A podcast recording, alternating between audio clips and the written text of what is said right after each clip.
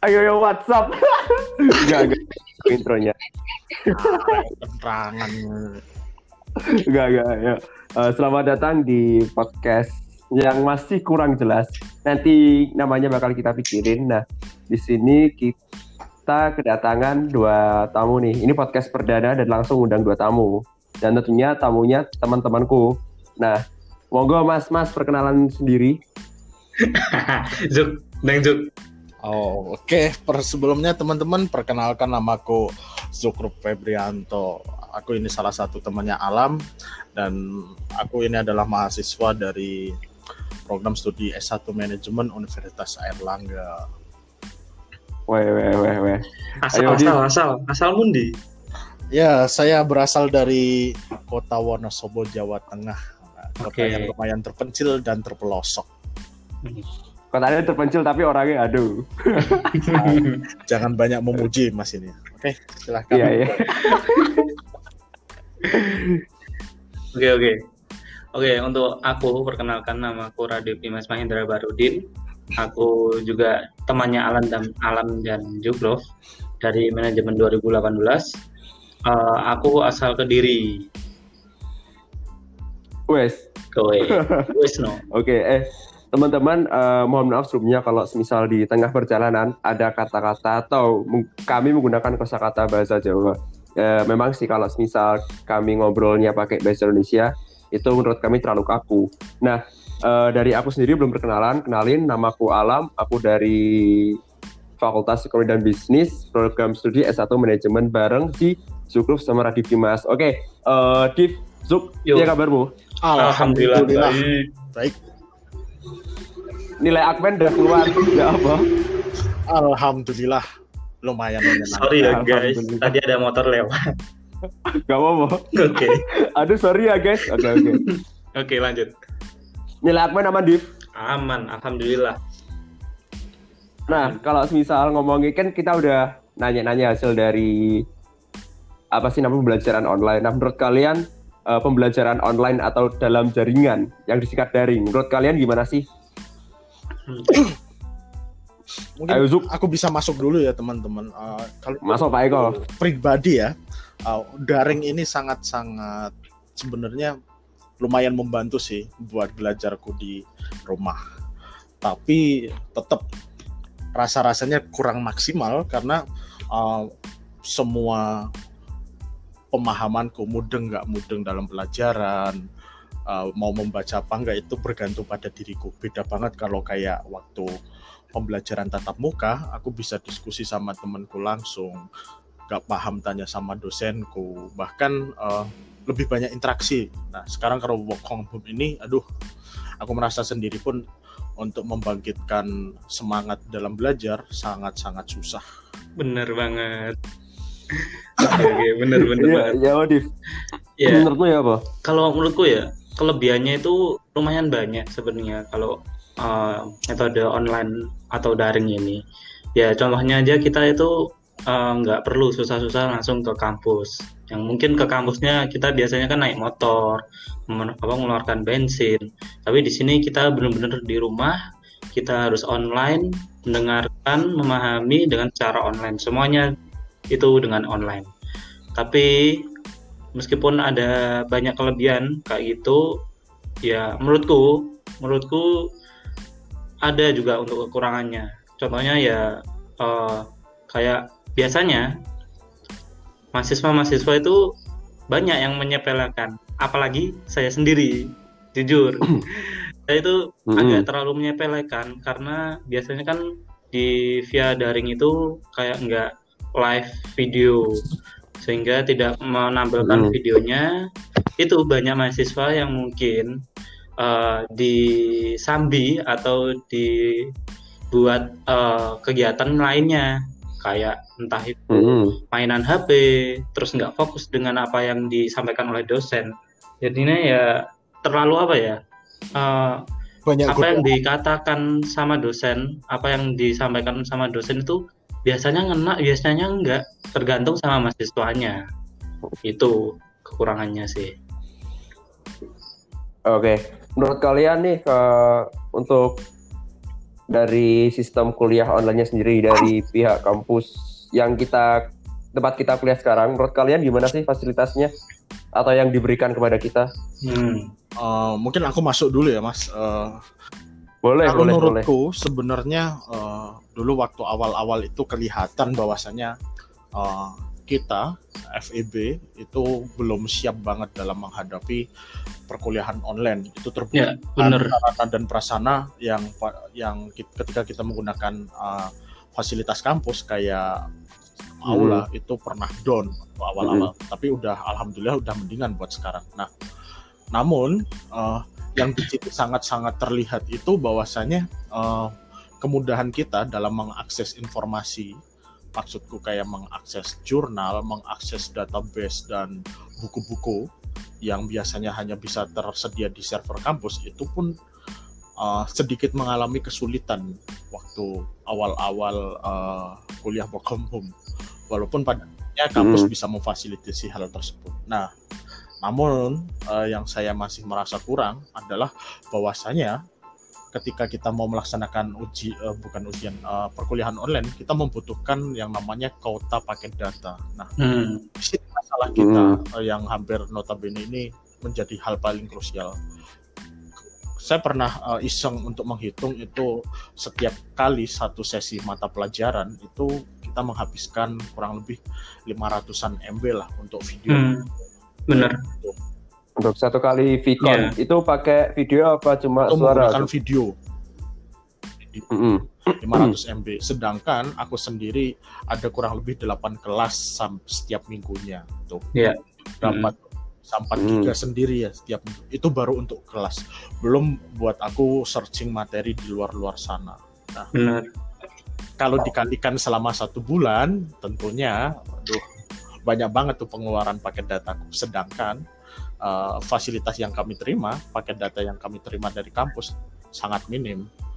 Nggak sebanding. Belum ya? sebanding. Jadi, mm -hmm. aduh, bener-bener kalau kita nggak punya effort buat modal sendiri, aduh, nggak ketolong banget nih kuliah kita semester ini. Gitu. Bener. Dan itu menurutku Bener. apa yang mendasari mungkin mahasiswa kurang apa ya, kurang menangkap apa yang disampaikan uh, oleh dosen. Karena juga uh, mungkin dengan terkendalanya daerah setiap mahasiswa masing-masing itu juga termasuk apalagi uh, kita kami yang dari Wonosobo terus yang dari Kediri itu masih sulit biasanya menemukan sinyal yang benar-benar uh, kencang terus uh, yang optimal hmm. untuk menunjang video call dengan dosennya jadi gitu tapi di samping itu juga ada okay. masalah teknis lain mas kayak ini di sekarang ini masih banyak hujan jadi ketika hmm. di Wonosobo itu masih sering terjadi gangguan listrik padam tuh bayangkan hmm. saya pernah baru kelas baru hmm. kuis tiba-tiba uh, listriknya mati padam aduh panik luar hmm. biasa aku sedangkan itu yang listriknya apa kena badai ya kena badai gara-gara listrik jadi ambruk uh, listrik di sini mati dan hmm. eh uh, countdown di kuis itu tetap berjalan. Hmm. Bayangkan gimana saya paling luar biasa. Aduh, ternyata segini bikin stres ya kuliah online. Benar. Padahal benar. kalau offline benar. tuh, aduh, kita belajar nggak belajar tenang. Kalau mau yeah. tenang. Sekarang gara-gara ada online ini, aduh, kita berpacu lagi dengan timeline dengan countdown. Bahkan hmm. beberapa countdown itu adanya di malam hari. Aduh, pada akhirnya kayak kuliah kerja target gitu. Ini nanti malam jam 12 malam udah ditutup. Uh, padahal kuliahnya baru besok. Kalau katakanlah kuliahnya kita offline tatap muka hmm. tugas hmm. dikumpulkan hari H biasa gitu. Sekarang dosen-dosen mintanya hamin satu aduh luar biasa kerja kerasnya. Yeah. nah uh, kamu masih mending Zuk masih kuis aku waktu UTS manajemen pemasaran jasa itu uh, waktu mau mulai itu udah mati lampu. Aduh. Waduh, bingung dong. Terus akhirnya aku nyalain paketan. Paket paket data aku nyalain. Terus udah kuisi. Lost lost lost sinyal kayak sinyalnya hilang. Terus mau aku submit waktu tinggal 5 menit. Aku mau submit terus udah bisa kan. Aku udah naik ke lantai dua rumahku. Udah hampir uh, naik genteng juga aduh, waktu aduh. itu udah sampai teras teras lantai dua anjir kok nggak dapet sinyal terus waduh panik kan? Udah tinggal lima menit countdownnya atau Hmm. waktunya. Terus akhirnya wah jawabannya aku kopas sendiri ke Word aku pindahin terus aku reload reload reload reload. Ternyata ada dua soal yang belum masuk jawabannya. Aku masukin seret nah aku submit. Ternyata waktunya Aduh. udah habis. Times up. Akhirnya aku langsung bingung dong ngehubungin Mhm. komtingnya halo ini gimana katanya si dosennya udah auto save wah untung auto save kalau enggak aduh Nah, meninggal bos Itu ada lagi Untung. uh, dosen-dosen setiap matkul kan itu juga berbeda-beda. Nah, maksudku Mm-mm. eh, dari pihak kampus biasanya itu emang benar-benar masih belum ngasih peraturan bahwa kalau emang eh, ada kendala seperti entah itu mati lampu, terus koneksi terputus, Mm-mm. itu pengumpulan dalam bentuk tugas, tugasnya itu dikumpulkan secara biasa seperti dikirimkan nggak di aula maksudnya dikirimkan via WA itu sebenarnya Mhm. diperbolehkan kalau menurutku tapi dari pihak kampus Mhm. itu masih belum ada peraturan seperti itu sehingga ini juga masih banyak kayak mahasiswa itu kebingungan apa kebingungan kalau emang bener-bener waktu Mhm. habis terus keluar sendiri dan uh, ada dosen salah satu dosen ya beberapa dosen itu yang bener-bener nggak mau menerima kalau memang udah uh, melewati tempo yang ditentukan dari awal. Nah itu juga membuat probe problematika mahasiswa-mahasiswa Mm-mm. uh, untuk pengumpulan tugas di via daring ini. Nah, itu menurut juga suatu trouble apalagi eh, menurutku gini sih dari institusi kita tempat kita belajar ini gini menurutku ini masih shock sih masih kaget pertama kali kita kuliah seluruh, seluruh mata kuliah itu kita modelnya daring atau online jadi mereka masih kayak wah kaget terus dikebut gitu sistemnya. Jadi kalau semisal semisal kayak masih ada cacat-cacatnya kayak kemarin waktu kita pakai Vicon ternyata banyak kendalanya harus reload reload reload reload baru akhirnya masuk. Terus juga akhirnya ketemu platform yang Mhm. benar-benar fit. Sampai sekarang pun menurutku masih uh, perlu evaluasi sih. Banyak evaluasi. Bahkan dari banyak juga yang belum capable capable untuk masalah kuliah online jadi kayak kemarin tuh ada dosen kayak ini gimana ya mas caranya nah jadi kayak seperti Ya. itu kan masih masih ada Mhm. sebenarnya kita tuh masih belum siap tapi kalau misal kemungkinan nih semester depan kita masih online bisa lah institusi kita tempat kita belajar itu memperbaiki Benar-benar untuk lebih baik lagi. Mengevaluasi lah. Mm-mm. Iya. soalnya banyak banget keluhan apalagi yang kaum kaum tidur kayak aku Nah, matkul gak masuk masuk masuk kuliah udah ngantuk wah Nggak. aduh. sangat-sangat tidak baik. Nah, terus eh, ini sih kan kita udah bahas permasalahan ini kan nggak nggak enak dong kalau kita cuma membahas apa sih yang jadi kendala terus pro- problem kita saat kuliah online. Nah, terus eh, dampak sih kita kan udah dampaknya ke kalian sih ya pribadi kayak semakin nggak paham atau gimana. Oke, Zuk. Kamu dulu apa aku sih? Silahkan oh, Mas Radif dulu. Oke. Waduh. Kalau dampak pribadi, ini Hmm. berbicara dampak pribadi atau ke akademiknya nih? Dampak ini sih pribadi terus juga ke akademik kan kita berbicara, berbicara mengenai sistem perkuliahan secara daring. Oke, berarti ya eh, dampak pribadi kita, apalagi kita udah bener-bener hampir berapa bulan ya kita daring? Tiga, tiga. Tiga bulan. Tiga nggak sih, Nah. Sup? Iya tiga. Tiga Hmm. bulan ini kita bener-bener via daring. Kita Hmm. lebih eh, bersosialisasi juga melewatkan online. Pasti banyak apa kayak eh, perubahan-perubahan dalam diri kita. Contohnya aja ya Hmm. kita bener-bener eh, kayak apa ya? Kayak bener-bener nggak ada interaksi yang secara langsung. Karena gini, eh, menurutku interaksi secara langsung sama media online di media online itu sangatlah berbeda banget. Kita ngefeel-nya itu bener-bener beda. Apalagi kayak rumor-rumornya yang habis ini yang wisuda itu di Online. online. Aduh, itu ngefeel-nya kayak gimana?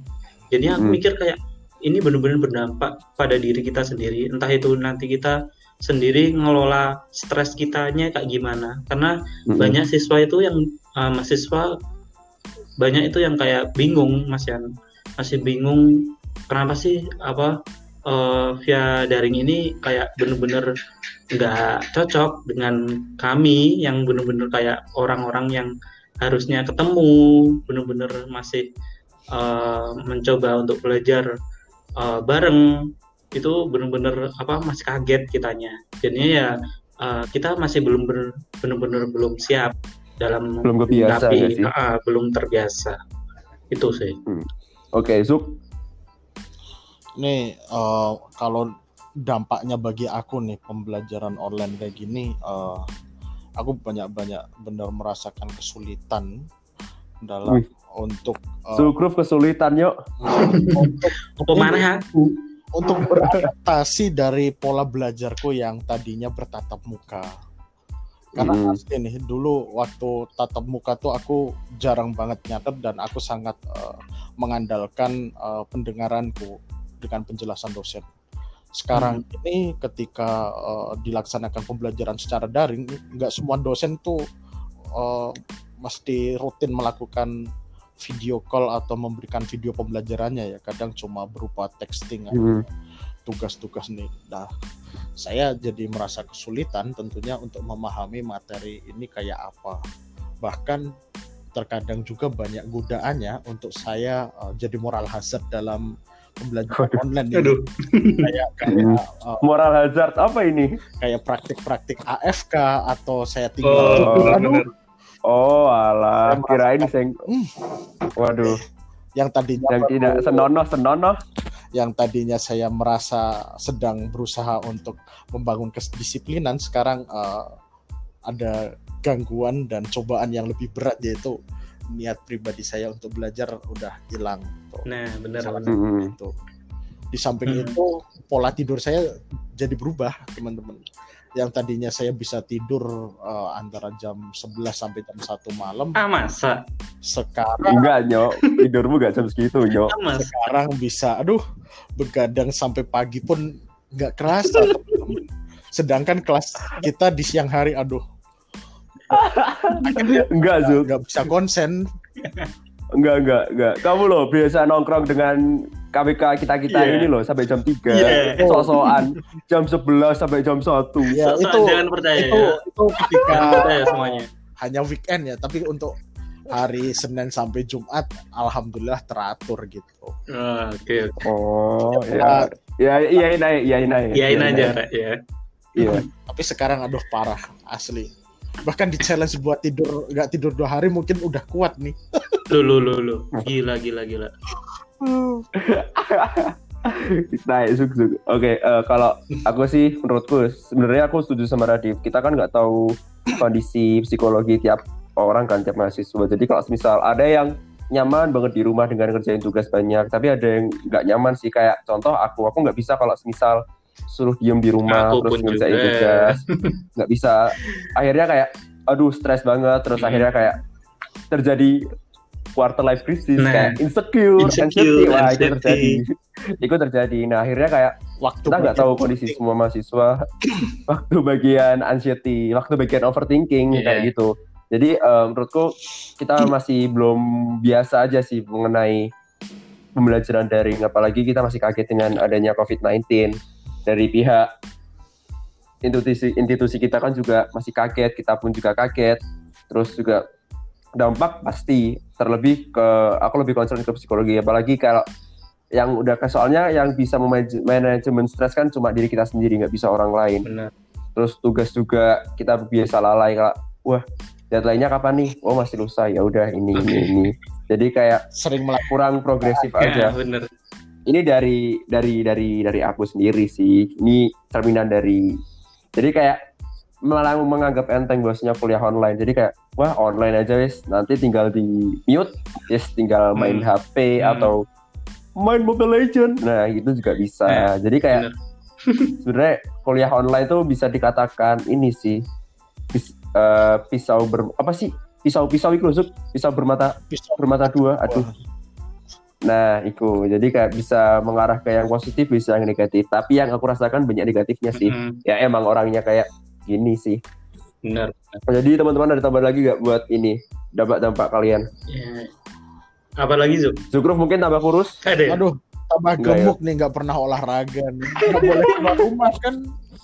Tadinya mau ke center atau ke lapangan bisa. Sekarang aduh keluar rumah aja udah insecure. Alah, alah, alah.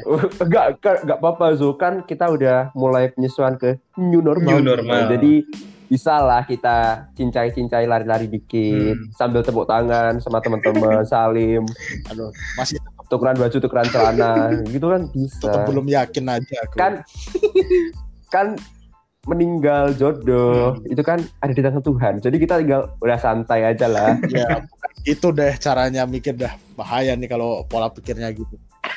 Sesat ya. yang penting hayu meluncur ya. oke eh, kita kan udah ini sih. Kalian ada nggak ini kritik dan saran buat institusi kita? Biar pembelajaran kalau misal semester depan nih kita kan nggak tahu semester depan kita bakal tatap muka langsung atau daring lagi. Nah kalau misal daring nih kalian ada saran nggak atau masukan dari kalian pribadi? Eh, ini disclaimer dulu ya teman-teman. Kita bukannya sok pinter atau apa tapi kita hanya sekedar memberikan keresahan Mengutarakan pendapat. terhadap pelayanan Nah, publik nah benar Oke. sekali monggo Oh, monggo masuk Zuk. Ya. Kalau menurutku mungkin yang harus dipersiapkan dari fakultas kita itu adalah uh, hal-hal yang bakal menunjang kita. Setidaknya kayak jaminan kita bakal memiliki kuota internet, kuota untuk mengakses uh, terhadap sumber pengetahuan. Terus di samping itu Mm-mm. aku juga pengen dalam artian kita punya akses lebih untuk mengakses handbook atau materi-materi yang uh, bersifat lebih referensi ya karena selama ini aku Mhm. merasakan bahwasanya uh, dosen ini cuma ngasih powerpoint aja Nah, buat kita belajar benar-benar. sedangkan Mhm. kalau kita di desa-desa kayak gini kita nggak bisa beli buku ya nggak selengkap kayak kita ketika hidup Mhm. di Surabaya cari buku bajakan sampai original ada semua Ya. Nah, aku nanti aku belajar cuma dari PPT apa yang diujikan itu uh, Biasanya dari- beda. aduh ini sangat-sangat kacau kalau kayak gitu Mm-mm. kemudian uh, menurutku juga bahwasanya uh, kita perlu dijamin uh, hak kita dalam artian uh, apabila nanti kita punya trouble di internet, trouble di listrik itu kan sangat-sangat berbeda ya kota besar sama desa kayak gini. Jadi uh, gimana caranya biar kami semua uh, mahasiswa yang ada di desa di daerah-daerah yang jauh dari kestabilan energi dan akses ini bisa dijamin Uh, oke oke kayak maksudku kayak aduh kita kadang kuis cuma satu jam kan nah kita kan nggak tahu ini Mm-mm. uh, listrik padam berapa jam dan terkadang device yang kita gunakan kayak HP dan laptop kita pun udah lowbat kan Hmm. di samping itu Mm-mm. ekonomi keluarga kita juga lagi nggak terlalu uh, bisa buat uh, digembor-gemborkan buat beli KW atau gadget baru juga gitu jadi serba salah juga kita di samping itu ada beberapa bapak ibu dosen yang terlalu uh, I don't know apa urusanmu di situ. Yang penting saya set due date sampai jam berapa kalian harus ngerjakan nggak ngerjakan saya anggap nggak uh, ikut nggak mengerjakan apa pun kalian nggak dapat nilai. Hal seperti itu pula menurutku lumayan kejam ya. Karena kita bisa dipukul Mhm. rata tuh keadaannya oke lah mungkin kita yang uh, susah-susahnya kita yang ada di Kediri di Wonosobo atau di Blitar sana masih mending daripada teman kita yang balik kampung ke Halmahera ke Papua atau ke Medan. Medan tuh Mm-mm. luar Jawa Medan. sana gitu gitu Oke. sih keresahanku Udah, itu, cukup. itu dulu mungkin Oke. Oke Kalau Wadif. menurutku ya kritik dan saran mungkin dari pihak universitas itu lebih benar-benar mengevaluasi dari tiga bulan kita via daring itu kendala-kendala apa aja sih yang kira-kira eh, mahasiswa resahkan. Ya contohnya aja eh, aku ngangkat Mm. kasus ya kasus seperti banyak itu teman-temanku yang eh, sekarang yang sebelumnya itu nggak nggak tahu seperti banding UKT atau apa. Nah ini nyinggung-nyinggung UKT jadinya eh, institusi kita itu benar-benar eh, masih memperlakukan UKT tetap dengan uh, seperti hmm. pandemi seperti ini. Sedangkan kayak uh, perekonomian juga benar-benar melemah, perekonomian keluarga juga uh, pemasukan sangatlah sedikit. Jadi teman-temanku itu banyak yang uh, mengajukan kayak banding UKT. Nah, kira-kira mungkin dari uh, institusinya sendiri uh, mengevaluasi kira-kira bisa nggak sih uh, membuat kebijakan yang bisa uh, diterima oleh semuanya mahasiswa untuk masalah UKT ini. Apakah UKT-nya tetap tapi institusi juga memberikan uh, seperti apa ya tambahan-tambahan uh, ya entah itu kuota internet dan lain-lain atau fasilitas, fasilitas maupun lah. Uh, masih banyak anak-anak atau mahasiswa yang masih kejebak di uh, lingkup di Surabaya khususnya jadinya mungkin bisa dikasih hmm. sembako atau bantuan yang lain jadi uh, mungkin menurutku benar-benar dievaluasi dari tiga bulan kita uh, menahan uh, menahan bertemu menahan rindu sama orang-orang terdekat waduh. nggak bisa ke mana-mana. Maka dari itu kalau bisa benar-benar dievaluasi uh, saran yang diberikan oleh mahasiswanya sendiri-sendiri. Itu sih biar apa ya dari impact dari universitasnya itu juga baik. Kayak oh aspirasi seluruh mahasiswa ini bakalan didengarkan dan akan di apa ya dirimbukan bareng. Di mana sih enaknya? Gitu. Oke, okay. uh, eh, kalau dari aku sih sebenarnya usaha-usaha untuk menjaring aspirasi dari mahasiswa itu sebenarnya udah banyak baik dari dari Dewan Legislasi Mahasiswanya, dari Badan Legislasi Mahasiswanya, atau bahkan dari pihak Badan Eksekutif Mahasiswa. Nah, itu udah banyak mencari aspirasi, tapi kita nggak tahu bahwasannya yang dijaring mereka itu udah sampai ke atas apa belum. Nah, kita juga harus bersyukur sih kalau menurutku. Soalnya kita tahu bahwasanya di sosial media kayak di Twitter itu kan ada beberapa perguruan tinggi yang menaikkan UKT-nya padahal di kita berada di kondisi yang masih hmm. kayak kurang jelas seperti ini uncertainty condition nah maka dari itu uh, kalau menurutku sih kalau misal bakal menurunkan UKT itu sangat memungkinkan itu hmm. menurutku monggo soalnya uh, balik lagi kita harus tahu bahwasanya banyak warga Indonesia itu yang bekerja di sektor informal nah dengan adanya PSBB atau bisa dikatakan lockdown tapi nggak jadi ini nah banyak perekonomian keluarga menurutku itu banyak yang terganggu. Dan kalau semisal nih UKT-nya ini tetap dengan kondisi yang seperti ini dan nggak ada feedback sama sekali yang didapatkan dari mahasiswa atau yang dirasa kurang nah menurutku bakal mengurangi daya beli dari masyarakatnya sendiri sih. Soalnya apa? Bakal ada alokasi untuk pembayaran UKT syukur-syukur kalau semisal ada beberapa orang yang dari kategori kurang mampu itu mendapatkan beasiswa itu sangat-sangat uh, bisa dikatakan harus disyukuri. Tapi untuk biaya-biaya sampingan kayak biaya kos itu kan tetap jalan. Nah itu harus dipertimbangkan juga. Jadi menurutku uh, penurunan UKT buat teman-teman itu masih bukanlah uh, jawaban yang tepat untuk yeah. menanggulangi atau mengatasi masalah ini. Tapi uh, kalau misal itu tidak cocok oleh institusi kita, hmm. sangat monggo biar nggak memberatkan atau biar nggak apa ya nggak menambah nggak menambah apa sih namanya biar nggak berat-berat amat lah karena dari keluarga menurutku ya itu. institusi juga benar-benar berhati-hati banget mm -hmm. dalam hal uh, dalam hal pandemi seperti ini membuat keputusan apalagi jadinya mm -hmm. emang uh, wajar kalau banyak institusi itu dikira yang netizen kira itu kayak ini institusiku kok lemot kok nggak ada pemberitahuan seperti ini ini ini.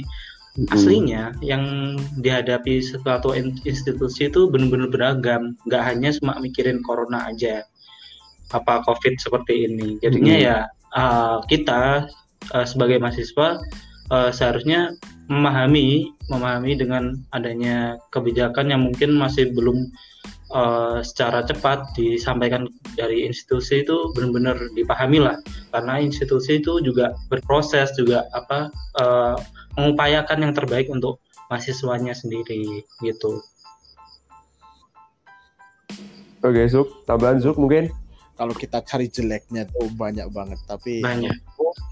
Uh, mm -mm. alangkah lebih baiknya kalau teman-teman di sini dan semua pihak yang berkaitan tentang perkuliahan kita saling uh, melihat ya uh, peran dan berkolaborasi ini Waduh. peran dan apa ya maksudnya uh, ikut juga merasakan lah maksudku katakanlah Pak Menteri, Pak Rektor, Bapak Ibu Dekan dan dosen tahu apa yang terjadi bahwasannya uh, yang benar-benar terjadi ketika kuliah online khususnya bagi kami anak-anak desa itu. Hmm. Kan kita tahu bahwasanya universitas dan kementerian atau lembaga-lembaga yang memimpin kayak gitu kan adanya cuma di ibu kota dan kota-kota besar kan otomatis mereka cuma merasakan hmm. apa yang terbaik aja di situ tapi gimana coba uh, sekali sekali mereka melihat keadaan desa yang kita tinggali eh, rata-rata uh, mahasiswa di universitas universitas itu kan sebagian besar juga isinya anak-anak perantauan yang diaspora dari desa-desa gitu. Hmm.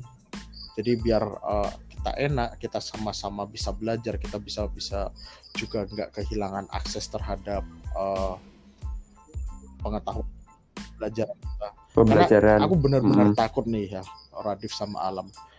Ini kalau nanti katakanlah kita uh, ini nggak bisa belajar, aku takut bentar lagi, aku dua tahun lagi kurang lebih empat semester lagi harusnya aku lulus. Aku nggak punya keterampilan dan kecakapan yang layak sebagai seorang sarjana, iya kan? Mm -hmm. Aku benar, takut benar. aku nggak bisa bersaing mm. juga di kancah. Nah. Itu jadi aku resah kalau nanti kuliahnya kurang efektif dan aku nggak bisa menangkap itu bisa aja waktuku terbuang sia-sia dan mungkin juga aku bisa lulus dengan gelar sarjana tapi tidak dengan benar. ya, mm-hmm. resah benar-benar takut gitu aku kayak gitu. Lulus hanya lulus gitu aja tapi kitanya benar-benar kayak lulus, uh, lulus. apa ya pengembangan diri kita itu benar-benar masih diragukan gitu. Akhirnya uh, coba gelar yang berbicara tapi bukan keterampilan diri kita yang berbicara pada nah. akhirnya kalau seperti itu. Nah uh, mungkin gini sih kita uh, dari dari kita bertiga nih mungkin kita cuma bisa berbicara seperti ini tapi alangkah baiknya kita juga saling mengerti. Benar yang dikatakan sama Zukro saling mengerti. Kalau misal benar kata juga kita harus tahu kondisi rektor kita harus tahu kondisi dekan juga tapi yang jadi pertanyaan sampai kapan kita mau menunggu keputusan. Nah itu yang pertama. Terus yang kedua uh, gini uh, mengenai ini sih kita kan punya skala ekonomi atau uh, apa sih namanya uh, daya ekonomi berbeda-beda tiap keluarga. Nah ada yang ada yang ekonominya kuat, ada yang lemah, bahkan ada sampai yang nggak bisa beli makan. Kan kita banyak lihat itu di acara TV ataupun di YouTube sosial media. Nah, maka dari itu uh, untuk teman-teman jangan stuck dengan apa yang diberikan oleh fakultas meskipun itu kayak dirasa kurang cukup, tapi cari tempat lain dah untuk mengeksplor. Contoh banyak sekali kan sekarang webinar-webinar. Nah itu bisa, tetapi balik lagi kita sanggup gak menerima materi yang bisa rasanya kayak kurang ada kurang adanya sentuhan. Nah jadi kayak via daring tuh bisa apa enggak kalian terima.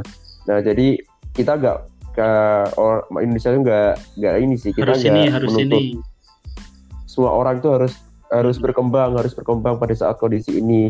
Kamu kalau nggak punya skill baru pada saat pandemi kayak gini, kamu bisa dikatakan gagal. Enggak, enggak gitu konsepnya. Soalnya balik lagi kondisi tiap keluarga, tiap orang-orang itu berbeda. Ada yang bisa berkembang pada saat kondisi seperti ini, atau ada yang mungkin bisa terpuruk. Nah itu juga beda-beda. Jadi uh, kita hmm. harus saling mengerti lah intinya. Mungkin itu dari teman-teman. Ada tambahan lagi nggak? Cukup monggo monggo. Udah cukup itu keresahan. Benar.